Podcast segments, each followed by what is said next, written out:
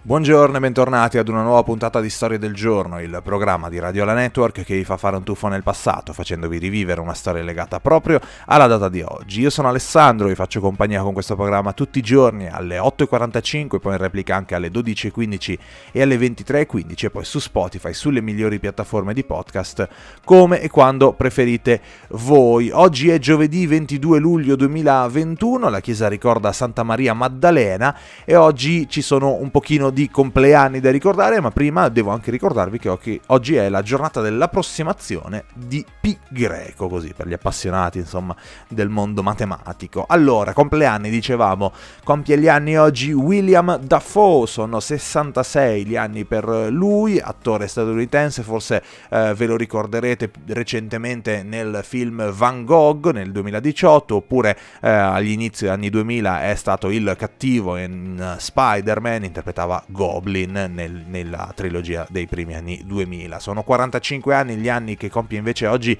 Nina Moric, mentre 47 ne compie Claudio Santamaria, attore italiano, vincitore eh, tra le altre cose, tra i tanti riconoscimenti anche di un David di Donatello nel 2016 per il film Lo chiamavano Gig Robot. Nel 1970 purtroppo oggi avveniva la strage di Gioia Tauro, ma la puntata di oggi la dedichiamo a un avvenimento del 1970 1999 perché oggi nel 99 debuttava il mitico e indimenticato MSN. I più giovani non ricorderanno nemmeno che cosa sia, ma MSN Messenger è stato il social per eccellenza prima di Facebook e compagnia bella. Era una chat, un po' come funziona WhatsApp e tutte le altre che ci sono in questo momento. Ovviamente però era solo su computer ed era un'alternativa un po' più veloce, un po' più giovane, diciamo così, alle mail. Un po' come avevamo fatto eh, qualche giorno fa nella puntata dedicata a Twitter, oggi non racconteremo una storia, ma partendo da un articolo di fanpage che ho trovato, parleremo delle 5 cose che non ricordavi di MSN Messenger. Partiamo dai trilli, come dimenticare i trilli?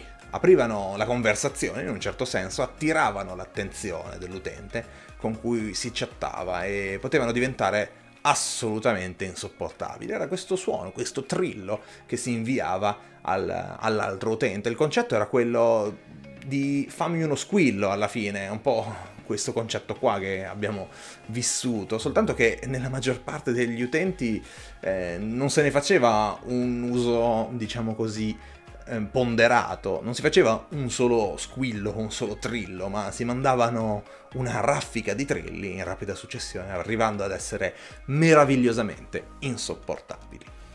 La seconda cosa che forse non ricordavate è il messaggio di Stato. Oggi i nostri social eh, ci permettono di raccontare tantissimo su di noi, c'è uno spazio infinito per raccontare su di noi. Su MSN invece c'era uno spazietto vicino al nome, vicino alla fotografia, in cui mettere il nostro messaggio di stato, un po' come quello che eh, mettiamo su WhatsApp, però era un segno distintivo, lo vedevano tutti perché era accanto al nostro nome nella, nella chat e doveva essere unico. Per farsi riconoscere bisognava apparire stravaganti, particolari, quindi hanno iniziato a girare messaggi di stato con eh, caratteri veramente strani, con lettere storte, con alternanza tra maiuscole e minuscole, con numeri al posto delle lettere, insomma, un vero e proprio casino.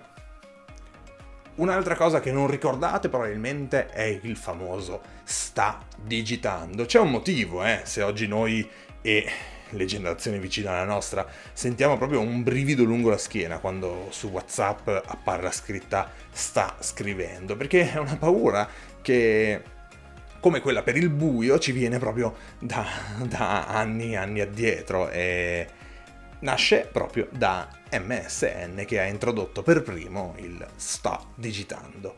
Peccato che però spesso e volentieri si bloccasse e quindi tu fissavi quella scritta in ansia per minuti e minuti e minuti e poi il contatto in realtà andava offline e si era soltanto bloccato il programma.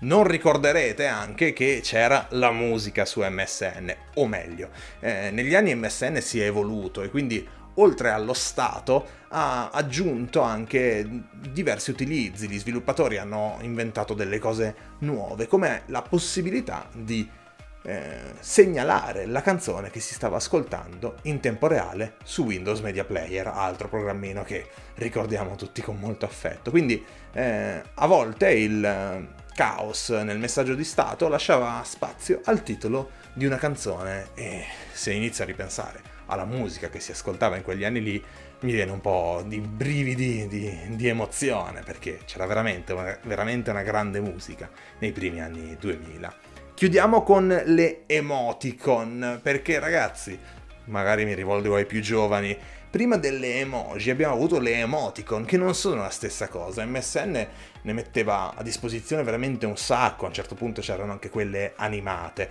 e servivano per colorare la conversazione. Soltanto che se adesso abbiamo capito che con le emoji su WhatsApp e sui vari programmi che utilizziamo servono soltanto a, diciamo così, dare un'indicazione in più, a dare un pochino di colore, quando avevamo MSN forse ne abusavamo un pochettino, eh? un pochino un pochino ne abusavamo, tipo i trilli, invece di usarne poche, al momento giusto, ne usavamo veramente, veramente troppe. Ci chiude qui la puntata di oggi con questo tuffo nel passato tecnologico che sembra vicinissimo e lontanissimo allo stesso tempo.